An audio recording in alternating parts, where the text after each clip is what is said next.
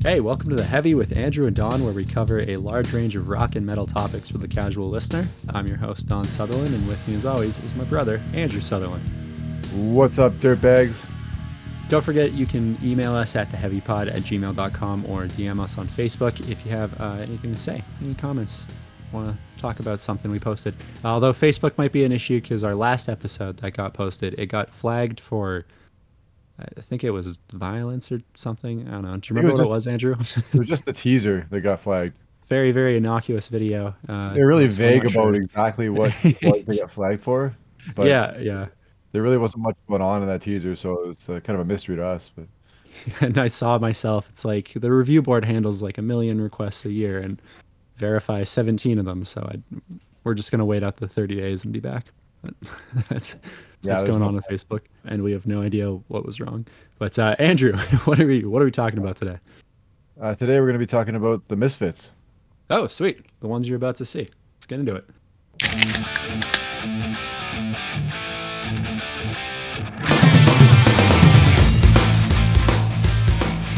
Donna did not hear your beer can cracking. I opened my water bottle. Oh, don't that on. My uh, I mean, also my cat I think just ran headfirst into the outside of the door. So. Oh my god. All right. Well, uh, as you said, I will be going to see the Misfits later this year, actually on New Year's Eve. So because I'm going to see them, and I mean I love the Misfits for decades, figured it'd be a good time to to do an episode on them. But yeah, we talked about them a bit before too. I think. Yeah, we've touched on them here and there, and I mean we've talked about uh, Danzig as well in his his band after the Misfits. Yeah. Um, but they're, they're actually they're going to be billed as the original Misfits with, uh, with Danzig back. Right. So it's uh, Jerry Only, Doyle, and Danzig. Who uh, Doyle wasn't their original guitarist, but uh, he was still their last guitarist, I guess, before they broke up originally. Okay. So the Misfits would be for people who don't know who they are. They originated a genre called horror punk. So it's punk music, but the themes are more related to horror movies and whatnot, like uh, horror themes, as opposed yeah. to say like politics and social stuff that a lot of punk music was touching on back then. Right. So, uh, yeah. And, and, musically, like I said, they the typical fast-paced, stripped-down punk style, but uh, Danzig's vocal style was quite a bit different than other punk singers at the time. Uh, where his, his style was maybe more relatable to like say like Elvis or Roy Orbison or Jim Morrison, guys like that, as opposed yeah. to the much like rougher, angrier style of punk singing in like the like late seventies, early eighties. Yeah, as we kind of went over in the he, e, EBGB, was that it? It was something. EBGBs. Like okay, okay, yeah, that yeah. one. where they where they're all just yeah, kind of as loud and angry as they could be. Yeah, and, and I mean, and and uh, you know, comparing them to say our, our last week's topic, we were talking about Norwegian black metal. The horror themes that they would use were, were almost cartoonishly graphic. Yeah, like not taken as seriously as some of those black metal bands. It's a bit of a different take on it, I guess. Maybe more like uh, Ozzy Osbourne style, where it's very grandiose. I'm just thinking specifically like Bark at the Moon and stuff like that. Yeah, I, am sure they. I think they take it a little bit further than Ozzy would, but uh, but yeah, I guess I, right. I see what you're talking about. I'm just talking about like Satanists and oh yeah, you know, that kind like of the stuff. ones that were trying to be dead serious about this sort of thing. Yeah, I mean, a lot of the lyrics were really graphic and morbid and stuff, but but not in the same fashion, I guess. Right. Okay. so, uh, my first real exposure to the Misfits was uh, I saw the video for "Dig Up Her Bones" on Much right. Music Loud when I was 15. This is way after Danzig was their singer, so the Misfits came back in the uh, mid '90s uh, with a guy named Michael Graves as a singer. Mm-hmm. And this was actually my first exposure to the Misfits. i I mean, I've heard of them before that, but I didn't really know too much about them, I guess. Right. So, um, as far as I was aware, like this was the Misfits, and I would find out later on that Glenn Danzig was the original singer. And for me, that's really profound because I'd already been listening to Danzig, the band, uh, the band that he formed after the Misfits for quite a while, and uh, yeah, I had like no idea he was a punk singer at one point. Right? So I guess that's because it's pre-internet, you can't just like look them up, be like, oh, this is their entire story yeah, information wasn't quite as uh, like at our fingertips as it is now. I mean, you could right. Uh, if you had old magazines or whatever, you could just pull out your phone and Google it. You know, so. Mm-hmm. And uh, to be honest, when I'm talking about the band Danzig, uh, I actually bought Danzig's first album because it had a pretty badass cover. It's got this cool horn skull on it, Oh, and uh, I was actually at the time also kind of disappointed that it wasn't heavier musically, but it did end up growing on me, especially the song "Mother." We talked about it oh yeah, quite a while ago in that Yeah. uh, MTV episode we did. it's a great song. Yeah. Um, so that, that song was originally on his first Danzig album. Oh, guess. yeah, I see what you mean though, because I looked up the album cover. Like it looks, it looks almost like a black metal album. that that kind of style. Yeah. So I, I mean, I'll get back to the Misfits here. I just wanted to kind of uh, touch on my early exposure to the band. Yeah, totally. And uh, actually, my other, I guess, my only exposure to the actual music of the early Misfits was Metallica's cover of "Green Hell, Last Caress," because I had uh, I had a copy of Garage Days Re Revisited on cassette. Right. It was that Metallica EP they did with a bunch of cover songs, and I was just somewhat aware of the band that originally wrote the song, I guess. Mhm. So uh, yeah, I I was going to go back to the early history of the Misfits and kind of how they came about. Sure. So I found a book called "This Music Leaves Stains: The Complete Story of the Misfits" by a guy named James Green Jr.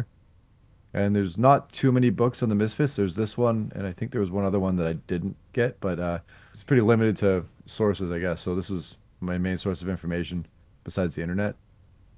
Right. But uh, Green actually had a similar epiphany finding out the connection between Danzig and Misfits that I did. There's a great quote from the preface of his book, and it's uh, it's oh my god, the guy who sang Mother was in a punk band, like a really good punk band. This sounds like Elvis and the Ramones, and there are goddamn skulls and murder all over this thing. I just I love that quote. It's like the guy read my mind. He just was able to put it into way better words than I would have been able to. It's a pretty good review too, and it actually makes sense because when I was looking up that album cover, uh, I found that Danzig released an Elvis Presley cover album. Yeah, that was pretty recently. That was like two years ago. Yeah, yeah, Yeah. it was exactly two years ago. So I'll, I'll be honest, I haven't listened to it because I've talked to friends that are also Misfits slash Danzig fans, and they weren't super enthralled with it. So I'm just, uh, I will listen to it eventually, but I, I just don't want to. I have a lot of respect for Danzig, and I just try to refrain from listening to things that might lower that respect. Yeah, that's that's fair. The uh, even the album cover just looks like cheap. I gotta be honest. Looks like someone did it in a like a free graphics program. yeah, I mean, we'll talk about Danzig as a solo artist or with his band in another episode because he's got Yeah, yeah. a bunch of a bunch of you know great material from that period, uh, which Mm-hmm. is still going, I guess. And then there's a lot of stuff that's not that great. So uh, for me, it's kind of half and half. But we'll uh, we'll touch on that in another uh, another episode. yeah. I'll I'll uh, veer away from the Elvis stuff. So the yeah, I mean, as far as Elvis goes, though, even with the Misfits, his vocal style was uh, influenced by Elvis Yeah. to an extent, right? So Sim- similar there. Yeah. So the the uh, the Misfits came out of a place called Lodi, New Jersey. Hmm. There's a bunch of locations in Lodi that were used in filming the show The Sopranos. So Oh, sweet. including including a go-go bar called Satin Dolls, which was used as a location for Bada Bing. Sweet. I'm gonna go visit Lodi now. Yeah. Uh, that might be like its only claim to fame, the Misfits and Bada Bing. yeah, I assume. Like when I hear when you hear the name Lodi, New Jersey, it just kind of.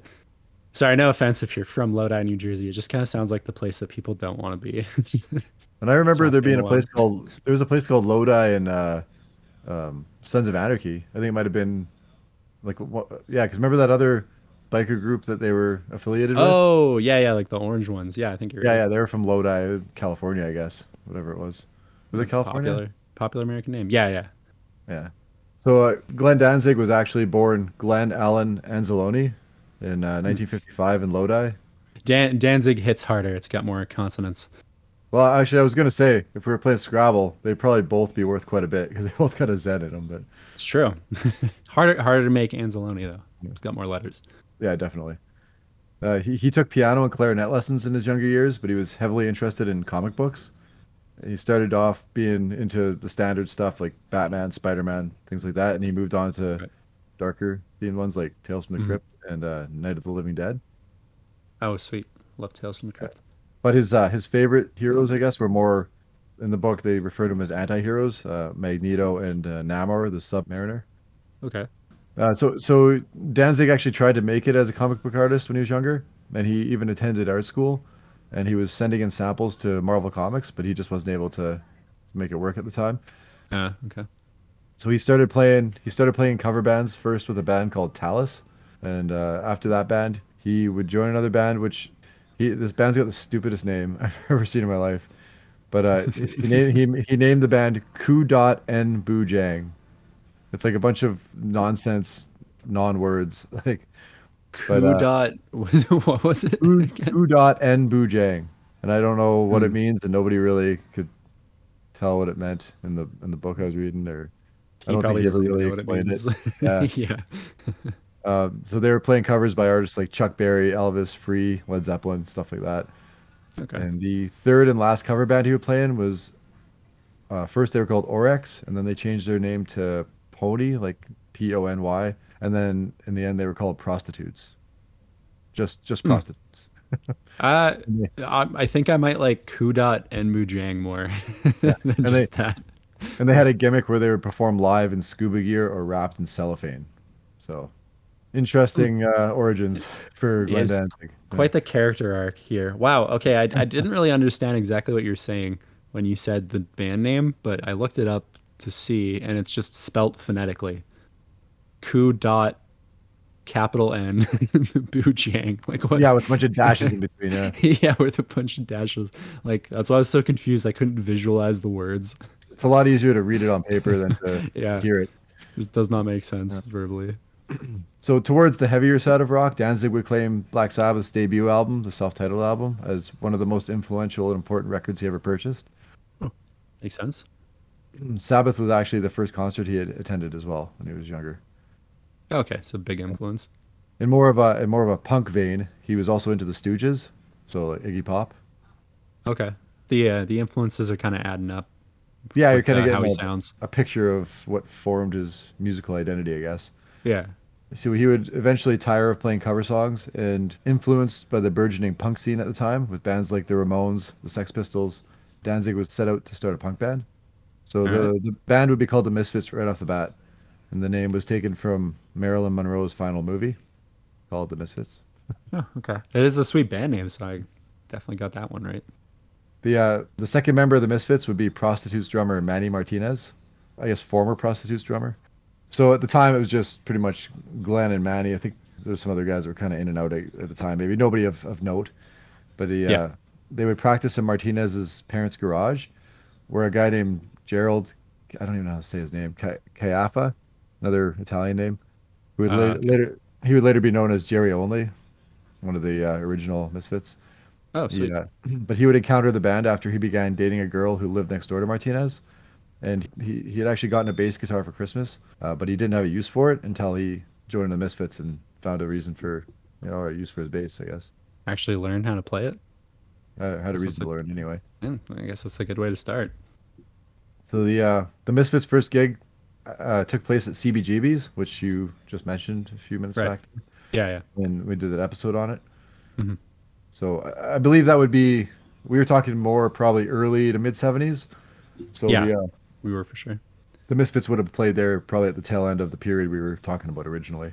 That's in uh, it was in New York, right? Yeah, yeah, in New York. So uh, that first gig, to Glenn's obvious dismay, Jerry would show up for the gig in open-toed platform shoes and tight sequin pants. Hmm. so uh, not quite the look he was going for. Not but, uh, super punk, no. But they did the show, and then uh, pretty soon after, they would transition to a more of a black leather and chains punk style. I mean, notably Jerry, because it's a pretty big jump from platform shoes and sequin pants to like a leather jacket and yeah, chain definitely. necklace. Jerry would actually he would also be the first one to sport the devil lock. Do you, you ever heard of that hairstyle? So it kind of looks like an uh, exaggerated widow's peak, but it goes down in front of their face. Ah, uh, that. Yeah. Can't say I'm a fan. Yeah, I mean, uh, whatever your opinion is, it was uh, it was the Misfits who started that that trend back in the late seventies, early eighties. There. See, it, it, if you're like in costume or I guess doing a show, it makes more sense. I immediately found a bunch of pictures of just people like day to day life with one. It looks really out of place. Just like an, an accountant with a devil lock. Yeah, the, literally the first picture is just someone in a yeah. shirt and tie. yeah, it definitely depends on the context of it. Yeah, it's all about uh, context. So the uh, the Misfits' first single that they released was a song called "Cough Cool," like cough slash cool. It almost sounds like a Doors song because at the time Glenn was just playing the keyboards. I don't even think they had a guitarist yet. Oh. So uh, it was Glenn's keyboards and then Martinez's drums and and then the bass, Jerry's bass. And the uh, the single was released on the band's own label, and their label is called Blank Records. Okay. So they did. So it was, like indie indie start to it. yeah, I mean, punk had a real do-it-yourself attitude back then, right? That was Yeah. there wasn't a lot of big label record deals for a lot of those bands. You know, Yeah. they make make their own shirts, make their own records, whatever. Yeah, makes sense. So uh, this is about the time when Jerry's stage name would emerge. So it ended up coming from a spelling error on the back cover of the Cough Cool single. So I think Glenn missed a letter in his last name. And then after that, Jerry, I don't know if he got like really upset, but he, he would request to be billed as Jerry, only Jerry. And then I just started calling him Jerry only. That, that's kind of a fun story. Yeah, it's, it's kind of kind of interesting. It's very innocent. Is uh is all. It's like you think it would have a sweet backstory, but it's just like ah, just call me only Jerry, and that's it. Yeah, I mean, considering the, the the image that the band had and the subject matter that they sing about, they really weren't yeah. like they were more about the music than anything, which is a breath of fresh air compared to Yeah. you know some bands that were known more for their uh, their reputation than the actual music they put out. Yeah. Totally. Uh, not, not to say these guys didn't have a bit of a reputation for for some stuff, but so around this time is when Glenn Anzalone would start being known as Glenn Danzig, and it seems like it's, it's pretty vague about how exactly that name came about, but it seems like it has something to do with the Polish port of Danzig, which he was kind of interested in, I guess. Maybe Oh, to do with okay. like, the architecture or something like that, or Or just like the word.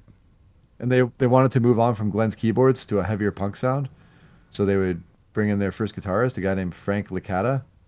Also Mm-hmm. sounds very Italian. Must have been a local boy. Yeah. Yeah. And, uh, it's pretty consistent. Glenn would rename him Franche Coma, so he gave him a That's a that's a shift. pseudonym. Yeah. and Coma would adopt a kind of a Johnny Ramone guitar style to make the Misfits music more aggressive sounding. Okay. Like a little bit of melody, but pretty uh straightforward, heavy. Yeah, pretty much that, that typical late '70s punk like strumming style guitar. Yeah. So although, although Danzig would normally take credit for the majority of early Misfits songwriting, Jerry only would recall that he and the other band members had a significant hand in it, but they'd allow Glenn to take all the credit because he kind of got off on it. Like he liked to have his name on stuff. but I mean, Glenn still did was uh, you know a creative force behind the band for a lot of stuff. He just didn't write every single thing in every song. I guess is what Yeah. I would gather from that. So okay. uh, yeah, I gotcha. in late 1977, the Misfits would acquire 30 hours of studio time from Mercury Records, and this would be in exchange for permanent ownership of the Blank Records name, because Mercury wanted to use the Blank Records as like a kind of an indie offshoot of their label. Right. So they got that 30 hours of studio time. But uh, Martinez would actually be fired before the recording, and they bring in a guy named Jim Catania. His uh, stage name, I guess, would be Mr. Jim. So everybody had a stage name. That's Yeah. uh, that one might be my favorite. That one's just that one's just fun. It's kind of how when we were doing the black metal episode, everybody had a stage name, but the names are so different in this in this. Yeah. So in uh in 1978, they would record the album Static Age, but it actually wouldn't be picked up by Mercury Records because they were they'd had a bad experience with another artist with low sales, and they were moving on from punk rock at the time. Mhm. And then the band was also rejected by Sire Records and Chrysalis. So they actually Okay. recorded this full length album and never ended up actually releasing it at the time. Oh, okay. So the band would rename their record label Plan 9, and this is uh, a tribute to an allegedly terrible Ed Wood movie called Plan 9 from Outer Space, Plan I've, nine, I've never heard of it. Have you heard of that? Uh, I I've heard of it because it was in a bathroom reader. it was in an Uncle John's bathroom reader, and I read the whole article on it. Uh, I've never seen it. Sounds bad. Yeah, supposedly it's really bad, Yeah. but these, these guys seem to be into kind of B movies and horror movies and sci-fi movies and stuff. So Yeah, that's a that's a weird case too because it has such a cult following. Because it's like The Room, from from what I've heard, that it's it's so bad you have to see it. It's just you couldn't make something that bad if you tried. And then Yeah. also uh, Johnny Depp played him in a movie, Ed Wood, and I got at least an Oscar nomination for it. what was it? Was the movie actually called Ed Wood? Yeah, Okay, so he was like a, Mhm. a pretty like well-known director, I guess. Is that what he was? Yeah, from from what I remember, he was he was famous for his like ridiculous bad movies, but he would just make stuff constantly. He was just churning out films. I don't know how he got them approved, but yeah, he was yeah. kind of a cult figure because he just make things over and over. I'm gonna have to make a point to check out some of his movies, or at least one, I guess. So uh, during a tour, including a disastrous Toronto show, where they were supposed to open for Devo, and Devo ended up canceling, but the Misfits still played. Franche Coma would quit right after the tour, and then Mr. Jim would respectively leave the band. Uh, ah, no. Yeah, a little bit later, and they'd be replaced by a guy named Bobby Steele on guitar and uh, another guy named Joey Image. And these are all ah. all stage names. Yeah, it's just not as good as Mr. Jim. Yeah, yeah, definitely a step down. It was because it sounds like a cat's name that I, I got attached. Mr. Jim? Yeah, it totally does. Mr. Jim just sounds like a cat. Yeah.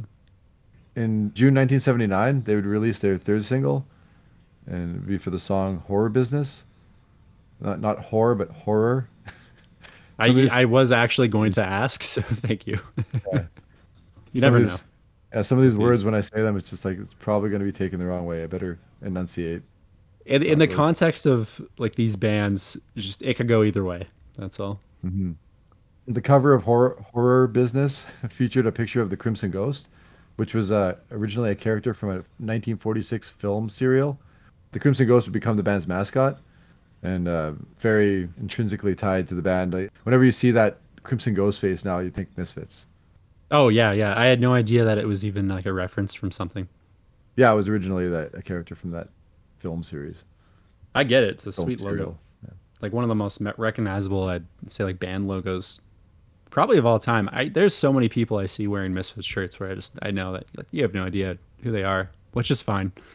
Yeah, it's but the shirt is just cool. They're wearing it ironically. yeah, yeah, or they might even just think it's a brand based on the people I know that have them. Maybe they're just a big fan of the 1946 film serial. yeah, that, that's the plot twist. Everyone knows what it is except for us. Danzig would also start the Fiend Club, which was uh, Misfits fan club, and he oh. he ran that out of his mom's basement. He did everything himself. He like make the T-shirts, assembling records, mailing uh, merchandise oh. catalogs, booking band shows, and then answering fan mail. So he was very yeah, hands-on. That's just good old-fashioned hard work, doing it all himself. Um, after a 1979 show opening for the Damned in New York City, I guess Jerry only talked to the Damned singer, a guy named Dave Vanian, the Damned were a British punk band. So the, they talked to him about the Misfits going over there and touring the UK with them. So I, I, at this point, Jerry only thought, yeah, we're going to go tour with the Damned. And they, they show up there, and apparently Vanian hadn't taken that conversation seriously. So when the Misfits showed up, he's kind of like, oh, uh, like he didn't expect it. so uh, must be a, a, decent guy. He tried to fit them in, get them on the tour anyway. But uh, Jerry only had like hadn't signed a contract, so there was a big dispute about the money. I don't know if they were even getting paid at all or not much anyway. So they'd end up only lasting for two shows, and then they'd quit the tour. So the drummer, whatever his name is, Image, he would quit the band and go back to the states right away. Some of the other guys would stay in Britain for a bit. Uh, Danzig and the guitarist Steele, they would end up spending a couple nights in a Brixton jail after getting into a fight with some skinheads, and that was that song "London Dungeon." That was what Danzig based that on. Okay. But then uh, in, a, in, a, in another side of the story, according to Steele in an interview, the the real story of that was that he and Glenn were drinking and started. Glenn just started going off about some imaginary skinheads that weren't even there, and Steele was kind of getting fed up, and he, he, went to he went to go grab some fish and chips, and he came out and Danzig was uh, sharpening a piece of glass on the sidewalk, and then all of a sudden these uh, bouncers. These bouncers from this place called the Rainbow Theater across the street, they ran out and grabbed him and dragged him inside, and he ended up going to jail. So it's a drastically different version of the story. Yeah, it, well, like you hear it the other way, and it's like, oh, he fought some skinheads. Like they, he was probably kind of being a good guy. They're not great people. Like no, he imagined it. yeah, from from what Steele said, I mean, who knows? Because he was drinking too, but who knows what the the whole truth is? But yeah, he said Glenn totally fabricated. Like, was totally imagining these skinheads that didn't exist, and he's like, "What are you that's, talking about? Like, there's no one there." That's really funny. so the uh, the band would release uh, the Beware EP after returning from England, which can, would contain the first recording of the classic song "Last Caress," which oh, I'm sure you've heard. Yeah. Oh yeah. Yeah.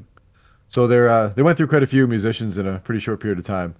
But uh, their next drummer was a guy named Arthur McGuckin, but his stage name was Arthur Googy, like G O O G Y. Some of these are the worst stage names you could ever imagine. yeah, these are not good. Yeah. No. and uh, Jerry Only's brother Paul, who would end up going by the name of Doyle, I mentioned him earlier. At this time, he'd start practicing guitar with the band, and then eventually, after a while, uh, Only convinced Danzig to replace Steele with Doyle. So this is, I suppose, like Jerry Only, Glenn Danzig, and Doyle are pretty much the definitive Misfits lineup. Like that's who the three main guys are now with the new tour, with like the original Misfits kind of thing. Okay. Yeah. They would finally release an actual full length album in March 1982, the uh, month I was born, actually, with uh, Oh. the album Walk Among Us. Okay. So soon after this, Arthur Googy would soon get booted, hopefully because of his stupid stage name, and eventually be replaced by former Black Flag drummer Robo. So there, there's a few stories of the Misfits. Like, ever watch those Wikipedia Truth or Fiction interviews? I have not. No. There's a guy, I think it's a guy from Loudwire, but he, he'll get an artist or whatever, and he'll go through their Wikipedia page and he'll ask them questions from their Wikipedia page, and he'll be like, "Is it fact or fiction?" Because there's a lot of misinformation in Wikipedia sometimes. Yeah. Yeah. So he, he did one with Doyle, the guitarist from the Misfits, and uh, there was a story about the band being arrested in New Orleans for grave robbing. Apparently, they were trying to find uh, Marie Laveau's grave. She was some Hmm. famous voodoo lady, I guess. Okay. So, uh, so apparently this is a true story. And Doyle also shared that his other brother, uh, his brother's name is Kenny, he brought the money to bail them out, but he didn't have enough money for Robo, the drummer, so he bailed out like the three of them and just left Robo there. Oh no. Did Yeah. he leave the band after? Well, I, I, I heard that story or whatever, and I was reading about the, you know what happened after that, and apparently they ended up skipping their court date after getting bailed out, just so they, so they could make their next show. So Yeah. Ro- Robo must have gotten out because it sounds like they went and just played the show. So maybe somebody else went to bail him out. I'm not sure, but like pretty funny. Okay. got just enough money for three of them, and then just like kind of sorry, man, left him there. yeah, I mean, luckily the bassist was his brother because usually it would just be the bassist probably. Oh. We got yeah. behind. yeah, that's why I was like, drummer is pretty. Uh, it's a pretty integral position. Yeah, Anyone can play bass. They'd, uh, they'd also release a live EP called Evil Live from a live show in 81 for members of their Fiend Club. So, like I said, they released quite a few EPs and singles and not very many full length albums. Right. So, but they were they were pretty active. hmm hmm So, uh, what would end up being the band's last show was fittingly a Halloween show on October 29th, 1983. So, at this point, they had to replace Robo. So, the Mhm. the drummer that had replaced him was too drunk to finish the show.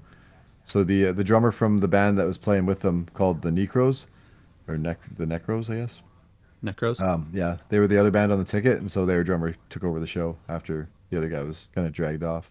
Interesting. I wonder how that went. Like, I guess if you're a good enough musician, there's a certain point where you can just sort of jump in on things.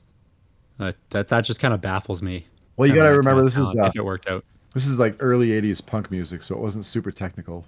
Yeah, that yeah, that makes sense too. So um, the last album that the this old lineup would release was called Earth AD, although they would actually break up a couple months before it even got released. Oh, okay. Earth AD had a very obvious hardcore punk influence compared to the earlier material. Right. So it's like quite a bit heavier, and the uh, the singing is a lot less melodic. So after many years on hiatus, the band would reform in the mid '90s without Danzig. Like that's what I remember them from with uh, Michael Graves. Yeah. And then uh, after that, the Graves did a couple albums with them, and at, at some point they reformed again, and or they carried on, and Jerry Only was on vocals. And I haven't listened to any of that stuff, and I can't comment on it because I don't I don't know if he was any good or not. But Okay. I mean, Oh, Danzig. Danzig and Graves were both pretty accomplished singers. Like they had pretty good voices and decent ranges, I guess. So I Yeah. would imagine that Only is probably not as good on vocals as those two. Yeah. But that's just my guess. I'll have to I'll have to listen to it. I'm definitely more of a fan. I mean, I, I like the two albums they did with Michael Graves. I have to say, uh, they did American Psycho and Famous Monsters, and they're both pretty solid. But like a different Yeah. style, though, definitely. Yeah, like maybe you maybe you were watching it when I was an infant, and that's why it's so ingrained in my mind. But I love "Dig Up Her Bones." That's uh, one, of my, one of my favorite songs. Yeah, it's a great, great tune. And I think they went a little more with that stuff with Michael Graves. They went a little more theatrical, a little more over the top with the, the horror theme stuff. Mhm. and then yeah, I guess like I was mentioning at the start of the episode in 2016, Danzig would return to the band, and they'd play under the original Misfits. And I'm not sure exactly how many shows they were supposed to play, but it seems like they're gonna kind of keep going with it. It looks like they're getting along well enough again to to keep going. So Oh, sweet. you know, they they're maybe going they'll come to Canada. well, they're going from playing these little tiny clubs back in the you know late 70s, early 80s. and Now they're playing stadiums, selling out like Yeah. 50,000 person stadiums. So they'd be foolish to not keep that going. I guess. Yeah. I mean, if they're enjoying it, it's So- I'm pretty Not a bad excited- idea. Yeah, I'm pretty excited to see it. I mean, those guys aren't getting any younger. Danzig's like 67. So yeah, he's getting getting up there. I mean, he, he seems like he keeps himself in pretty good shape for his age, but you know, there's only so many years you keep going. that. Yeah. Unless you're the. Rolling Stones and you're like 95 or whatever the hell. Yeah, you have a doctor for each different part of your body, and all that kind of thing. Yeah, or th- those full body full body blood transfusions that Keith Richards gets every year. yeah, seriously. Well, even uh, well, Mick Jagger, I think it was, he had like heart surgery, Yeah. and then it seemed like a unreasonably short amount of time he was back, like playing shows. It just didn't make any sense. yeah, so Sorry. I mean, as far as the band's reputation, so Misfits shows back in the day would get pretty violent. I've seen a lot of videos with, I don't know if they back then. I don't think they called it a mosh pit. I think it was called what, like a circle pit or something like that, or like slam dancing. There's Okay. there's, there's a different name for things from the punk scene, whereas in the metal scene it'd be a, like a mosh pit, right? But uh, they you could see the, the crowd getting pretty pretty violent and pretty physical at their shows, and this is you know way back in the early '80s. Mhm. And there's actually a video of Danzig fighting a fan at one show. I don't know what happened, but you can see the fan get onto the stage and Danzig starts throwing punches at him, and like they have to be separated. Wow. Okay. So a couple other little side notes before we get to the workout playlist. Right. Uh, Jerry Only was actually with Sid Vicious the day he died, Oh. Wow. and uh, there was a show at the Elite Club. It was, it was a place called the Elite Club in San Francisco. I think they changed the name to something else after, something more uh, familiar. But it ended, it turned into a riot after Danzig allegedly shouted a homophobic slur at the audience, and then it led to a Ah. confrontation and escalated into like a full scale riot. Wow. So- Okay. Yeah. And then after the Misfits broke up, Jerry Only and Doyle formed a Christian metal band called Chris.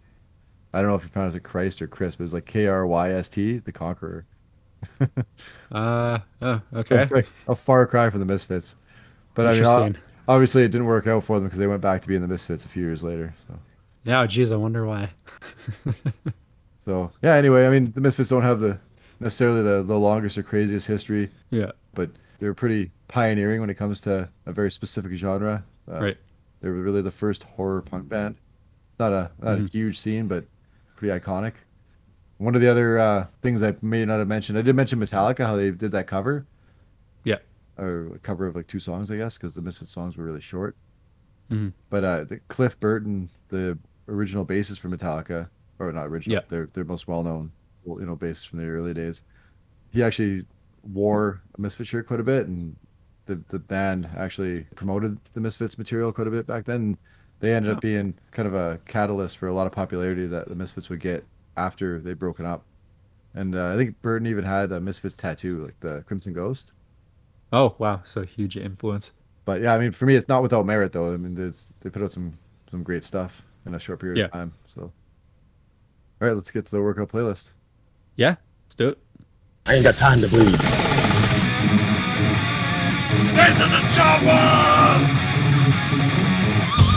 Let's put a smile on that face.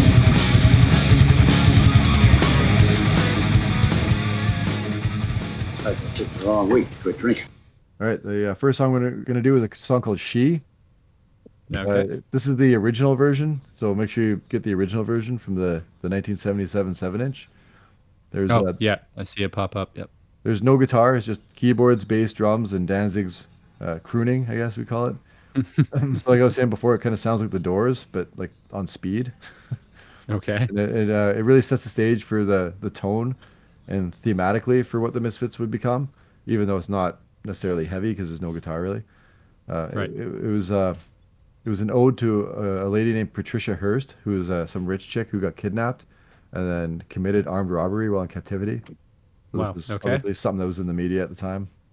Yeah. Uh, sounds like it should be. There is there is another version of She which is also very good with guitars later on, but I Mm-hmm. just wanted to put the original version in just to as a starting point.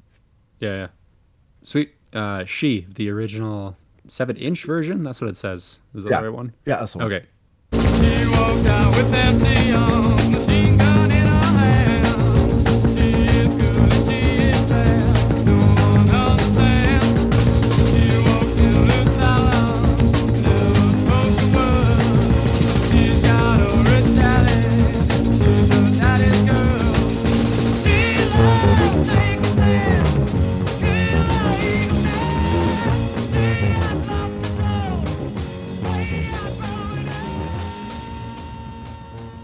What did you say? Doors on meth or something like that? Is that Door, doors on speed, but math also. doors on speed? yeah, Yeah, yeah. Uh, bang on, and also awesome song. That's amazing. it's a great song. Just the way it kicks in when he starts singing the chorus, I guess.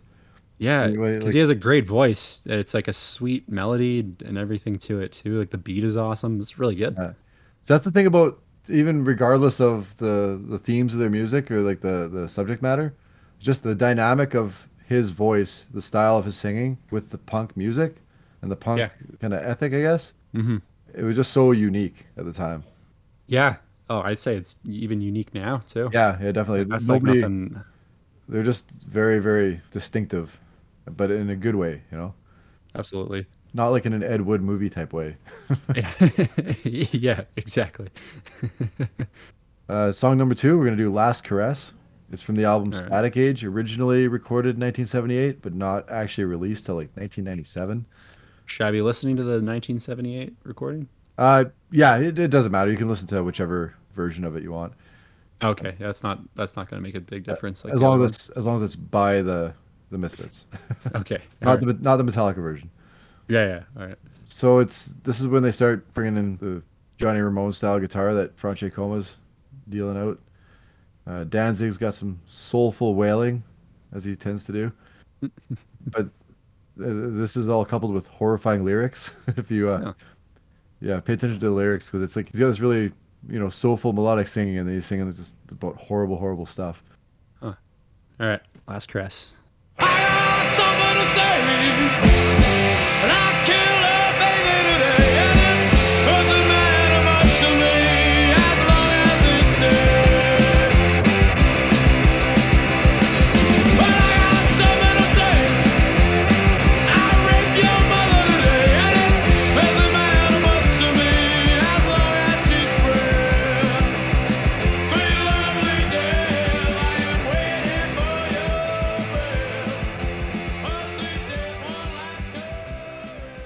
Oh yeah, that song that song's a classic. But also, before I'd even heard it, there was uh it was like a picture of Danzig shopping.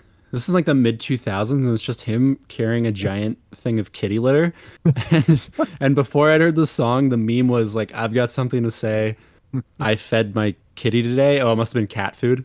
but I was like, "Oh, interesting. I wonder who this guy is." And then I heard the song and it's, a it's different.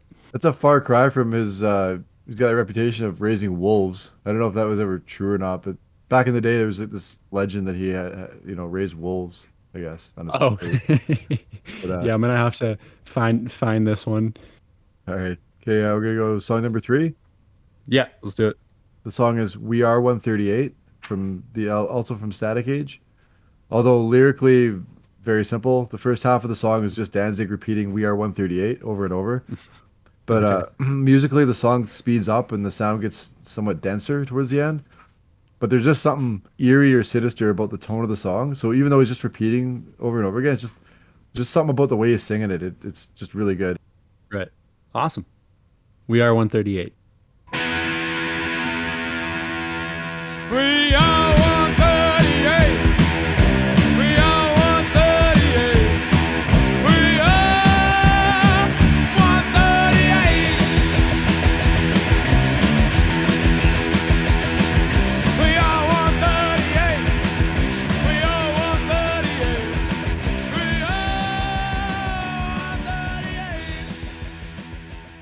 Pretty sweet. I like it. Nice and simple driving. He says we are 138 a lot. certainly does. Yeah, I I looked it up because I was like 138 has to mean something, and no one really knows. and he said uh, the only thing he said about it is it's about violence. Yeah, he's like he's pretty cryptic when people ask him questions like that. Um, but there is some theories, I guess, about what it's about, and I, I think one of them might have been sci-fi related. I'll have to look it up again later. yeah, I actually I have it here because it's uh, George Lucas's first movie, THX one one one three eight. yeah, yeah. about that's like androids or something like that. I haven't actually seen the movie. yeah, that's what some people think it might have been Yeah, might have been influenced by. But yeah, yeah. Oh, uh, actually, Danzig has disputed this by saying they didn't write it. They don't know what the fuck it's about. yeah. I, I don't know. I, it, it seems like he just doesn't want to be agreeable ever about anything. So I kind of love it. It's hilarious. yeah, definitely. Uh, all right, uh, song number four. We're gonna do the song Yep. A- "Attitude," also from Static Age. It's got a really like good simple punk riff with a, a biting but a catchy chorus, and uh, there- there's a line in the song that goes, "Inside your beat up brain, there's probably a whore. If you don't shut your mouth, Oh. you're gonna feel the floor." Which is like just the way he sings it. It's like one of my favorite lines from a song ever. So that time it was. It's not horror. Uh, it's actually horror. Like yeah, W. Okay. Okay. Yeah. Just. Just. Just checking. See, it's interchangeable a little bit. So I. So when you listen when you listen to it, so when I looked up the lyrics, like I always thought it was feeble brain. So it's like inside your feeble brain there's probably a whore. And some of the lyrics I looked up, they they write it down as feeble, uh, but then some of them they say beat up. And when I listen to it again, it's like it sounds more like beat up. And the other word that it also could sound like to me is fetal. Inside your fetal Hmm. brain. But I don't know which one it is. Beat up might be the most like the biggest possibility or best. Yeah. But Yeah. I don't know. You listen to it. Tell me what you think. So it's like either feeble or beat up or fetal. Okay. See. See what it sounds like. Attitude,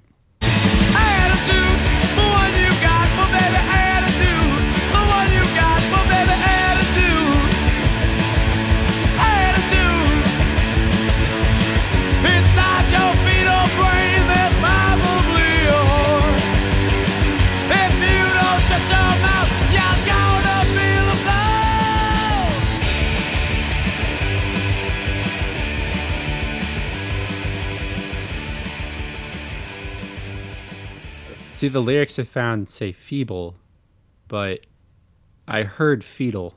That's what that's what I thought. For me, it sounds like when I listen to it closely, to me it sounds like fetal, like F E T A L, right? Yeah, Right. that's that's exactly what I heard. so I don't the- I don't I don't know. But it just like it, it's just the way that the, the the way their music sounds. Like it almost sounds like kind of wistful or happy, but then the lyrics are just so dark and like Yeah. and biting. It's all just like It's major major key and upbeat, but he's like, I'm gonna kill you. Yeah, it's just I just love that. It's like a almost like a punk rockabilly sound with these like really graphic, like Very very Horror. dark lyrics. horror based lyrics. Yeah. Yeah. All right, song number five. Yep. We're gonna do a song called Skulls. It's from the album Walk Among Us from 1982. Uh, Walk Among Us is not. I think I like Static Age better, so it's not my favorite uh, Misfits album. I'd say, but I'd say Skulls is my favorite song from that album. I really like the song. So the uh, like we were just talking about, the tone of the song is actually pretty upbeat, but the lyrics are extremely horrifying, gory, and like murderous. Right. So the the contrast between how the song sounds and what he's singing about is just awesome.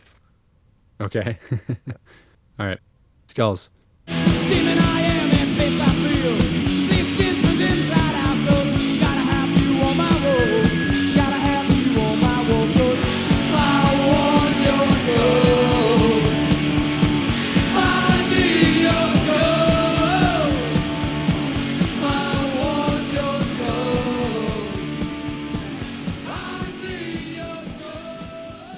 Almost just makes me confused, like hearing the what sounds like it should be a really innocent love song or something, like something really basic, and then he's saying, "I want your skull" the whole time. Did you did you actually read the the lyrics, the full? Oh, not for this one. I Oh man, because I couldn't understand it at first. I I got the "I want your skull" part. Oh, oh, that's not what I heard. oh, the lyrics are super graphic. That song. It's really really interesting. I haven't listened to a ton of the Misfits. Like overall, this is uh, one of the most unique mixes I've ever seen. It's like if, It's like if you took the lyrics from a Cannibal Corpse song and Blink 182 played them. That's exactly it. Like- Yeah. it's like some Totally. punk song, right? Like it's Yeah, because I'm expecting something about like, oh, my girl's going away, but he's saying, uh, hack the heads off little girls and put them on my wall. yeah, yeah. That's It's one of definitely the, one of the verses. not what you were thinking. it's very different. all right, so uh, you can't really upstage skulls, so it's all downhill from there. But All right, yeah, it's peaks in the middle. uh, all right, we're going to number six. A song Yep. called "Where Eagles Dare." This was originally on the B side for the Night of the Living Dead single. Okay. and it starts right into a, a raw sounding, fast paced punk song. It's uh, another one of my favorite choruses, and uh, Danzig could really turn a phrase with his lyrics, and he just sounds so sincere when he sings "I ain't no goddamn son of a bitch." You'll, you'll know You really exactly what- believe. Yeah, you'll, you'll know what I'm talking about. And Okay. Dan- Danzig, Danzig it ain't no goddamn son of a bitch. I'll tell you right now. All right. We're we're Eagles there. We walk the streets at night. We go where eagles dare. They pick up every movement. They pick up every loser. With jaded eyes and features. You think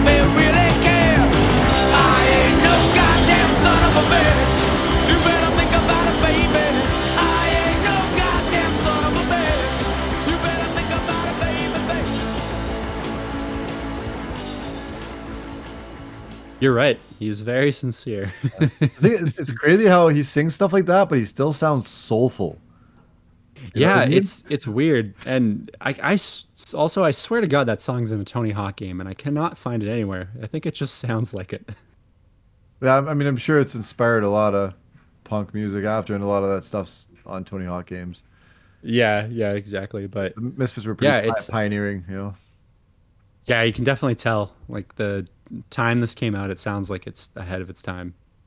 Yeah, definitely. Their well, their whole, like, the whole band was. You think about these guys basically doing everything on their own, and how good this stuff sounds for the you know the environment it came out of. Like these guys were. Not no other punk bands really sounded like this back then, you know. Especially Yeah. guys that like these guys weren't anywhere near a major label early on, you know. Yeah, but it has like some elements of it that sound very refined. They just seemed like they were really professional for the for the resources they had. They did just a, a really good job. I think like Danzig was pretty uh, serious. You know, like he took he took his craft very seriously. He didn't mess around. He wasn't Yeah, spending, he wasn't spending all his time, you know, doing drugs and getting drunk. yeah, yeah. No, that definitely shines through. Like you can you can just tell that it's even if they don't have the best gear, it, it sounds meticulously crafted in a way. Yeah. All right, song seven. We're gonna do Yep. Uh, London Dungeon, which we mentioned earlier. Oh, Yeah. Originally, it was released on Three Hits from Hell in 1981. It has a cool, depressing kind of bass line and guitar riff, a little bit slower than some of the other stuff. And the uh, the bleak lyrics really project Danzig's emotions of being locked up in England, uh, despite what the actual story of how he got there might be. I don't really know. but All right. Uh, London Dungeon.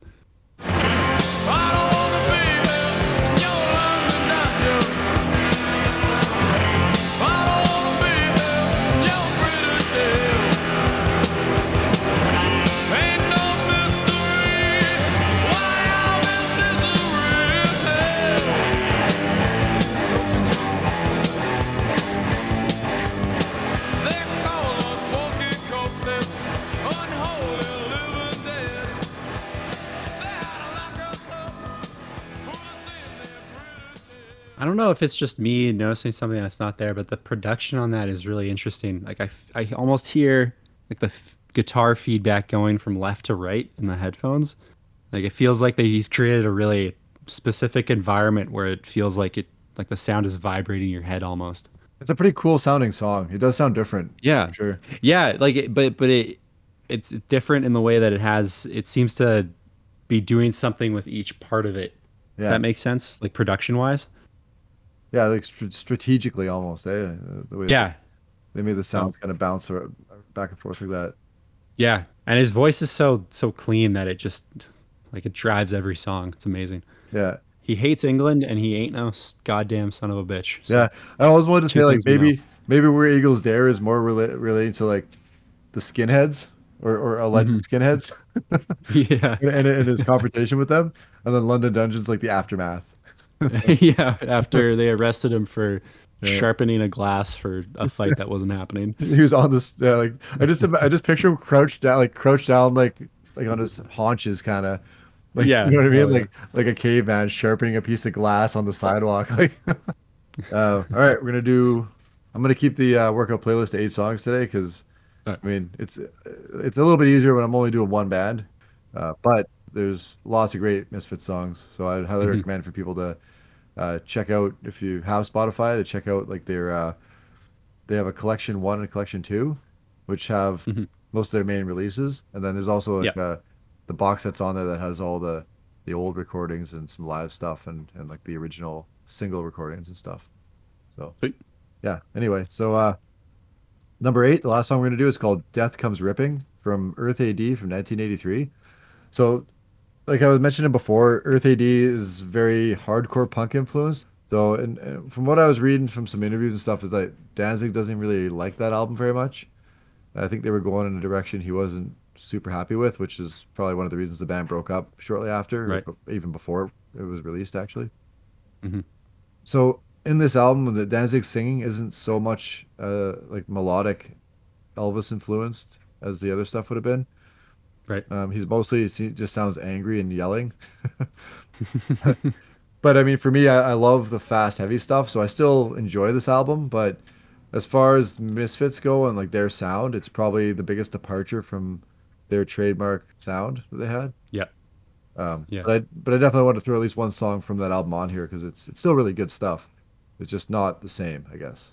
But Right. um, but yeah, so Death Comes Ripping. All right. Let's listen to it.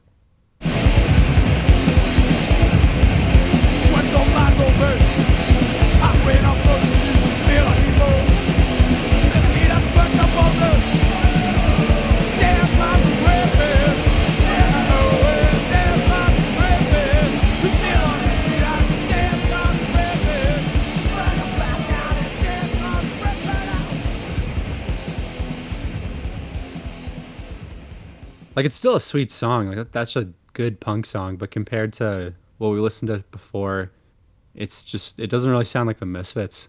Yeah, that's that's what I found is that I really Yeah. I still enjoy the album, but it just mm-hmm. doesn't have the same contrast with the the melodic vocals and the punk. It's, it just seems like a straightforward, but but very good hardcore punk song. Like, mm-hmm. but yeah, it's, it's Yeah, it's- and he, he always gets a good line in there. Feel the heat as it burns your balls off. That's a that's a solid lyric. yeah. I don't think that I don't think lyrically it's that far off from from his old stuff. It's more just musically, I would say. Yeah, But uh, Right. this, this kind of original lineup, or original like version of the Misfits, put out three uh, full length albums, and they're all pretty good in their own way. Mhm. And uh, even even check. I mean, I probably won't do another full episode on the Misfits because the the, the later stuff with the the Michael Graves stuff, and then the stuff with just Jerry only singing is not something that I really care to do an entire episode on. yeah, fair enough. Well, you'll have you'll have something to talk about after you see them though, with Danzig. Yeah. Oh yeah, definitely. Yeah. Well, I'll I'll uh, I'll fill everybody into how the band sounded live. You know, at their fairly advanced age. But I'm I'm pretty excited about that. Watching some videos online, it seems like they still got a bit of energy for for Hold There, and they seem Awesome. to be they seem to be into it again. So it's kind of kind of cool. Yeah, that'll be that'll be sweet. Uh, I want to see some pictures and Yeah. hear what it was like after. Unfortunately, uh, Danzig doesn't rock the Devil Lock anymore. But uh, Ah, that's too bad. despite that, it should be a good show. At least one of them's got to be. I think uh, I think Jerry. No, well, Doyle still does it for sure. Doyle. Every time you see Doyle interviewed, he still got it. He does like the full face. he does like the makeup and the devil lock, and he goes full, like full stage persona when he does interviews a lot of times. So Oh, sweet. yeah. So af- after I go see them, I'll uh, I'll uh, let you guys know how the show was, I guess, and Hell yeah. do, do a Yeah. bit of a review. All right. Well, uh, that playlist we just went over, don't forget it is on Spotify. We update it every week with all these new songs. So definitely check that out. And that's going to do it for this episode of The Heavy. So see the show notes for the complete list of songs uh, that you heard we talked about this episode. We have a link to that season three workout playlist. Uh, that's where we add all the songs. And be sure to subscribe on Apple Podcasts, Spotify, or your favorite podcast app. If you like the show, tell a friend and leave us a rating on iTunes. Our website is theheavy.podbean.com, and you can email us at theheavypod at gmail.com. Follow us on Instagram, Twitter, and Facebook at theheavypod on all of those. Our show is edited by Ian Sutherland, with Andrew doing all the research. Our brother Rob designed our logo. Our theme song is Stallions of the Highway by Savage Blade. I'm your host, Don Sutherland, and thanks for listening. We'll catch you again in two weeks. Later.